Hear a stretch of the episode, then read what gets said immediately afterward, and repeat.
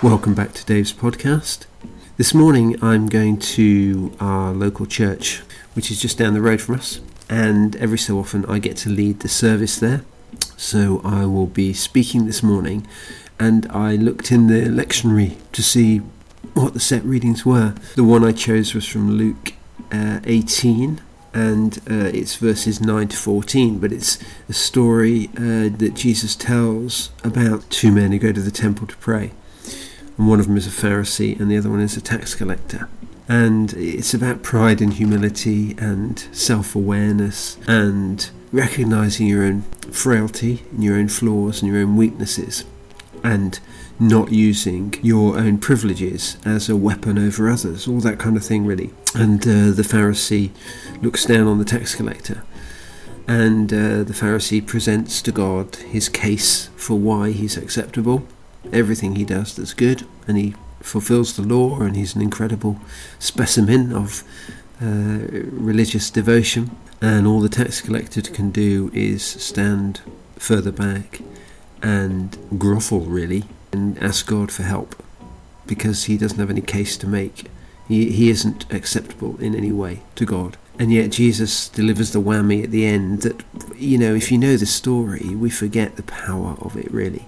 But basically, Jesus says that the one without any viable religious credentials goes home accepted and justified before God. And the Pharisee is the one who's in trouble.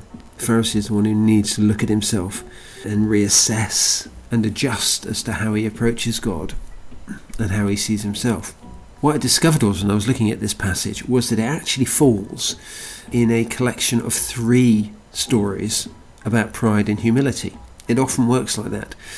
The gospel writers didn't just randomly write down their stories as they remembered them, they carefully crafted what they wrote, and they often put together stories that would complement each other or or perhaps one would shed light on the other. So what you find in Luke chapter 18 is that the first eight verses are a story about a widow who goes to a corrupt judge.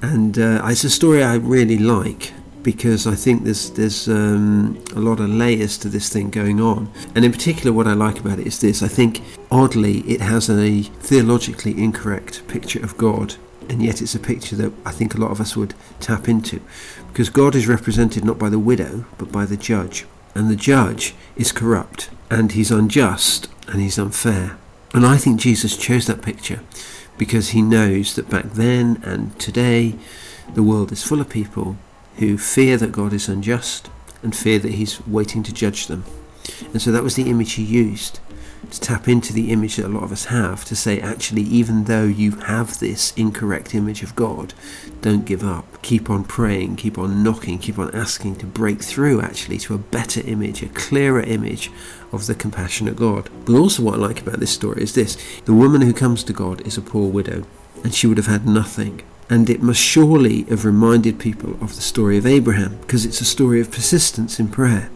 And what happens with Abraham is he meets God and he pleads for the city of Sodom because he doesn't want it destroyed. And he says, you know, if, if there's 50 people, don't destroy it. If there's 40, don't destroy it. If there's 30, don't destroy it.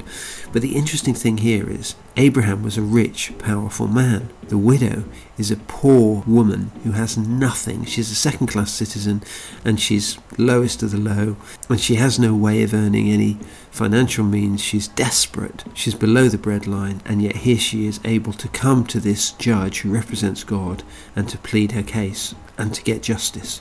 The third story you get is where people are bringing their children and babies to Jesus so that he can bless them. And the disciples, thinking that they are the guys who know what's what, try and stop people doing that because they, they know that Jesus doesn't want to be bothered with these children and babies and that sort of thing. But Jesus actually stops the disciples and said, Hang on a minute, you got this the wrong way round. These children represent the kingdom of God. These babies represent the way God works and the kingdom of God is theirs. The kingdom of God does not belong to Pharisees. The kingdom of God belongs to children. The kingdom of God belongs to the youngsters. And the disciples, who are the proud ones, thinking they've got it all right, get rebuked and the humble children get accepted. And what fascinates me about the story, of course, is that if you know anything about children, the uh, interesting thing about these about children is, of course, they speak their mind. They're not polite all the time. They vote with their feet. They say what they think. They just speak out. And I think there's something about that that Jesus is applauding. That children just are. They don't have the same kind of front that adults have. They are straightforward, funny, quirky, curious, lots of things we can probably think of. And uh, we mustn't forget that, that Jesus applauds that and perhaps encourages us as adults to do that a little bit more.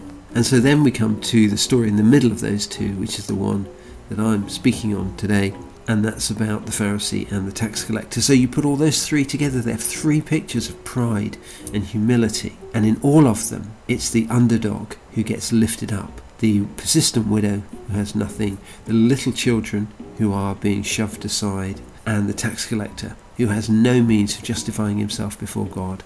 He's the one who actually gets a pat on the back, gets lifted up, gets sent away with the blessing, with the help, with the encouragement. So it, I don't know where you see yourself in these stories, because that's the point of parables and stories like this, is that we, we look for ourselves in them. We could be any one of those characters today. I don't know which one you are, but if you are in the category of the widow, or the tax collector, or the little child, then I hope and uh, pray that you'll feel a little lifted up. That was Dave's podcast. Thanks very much for listening.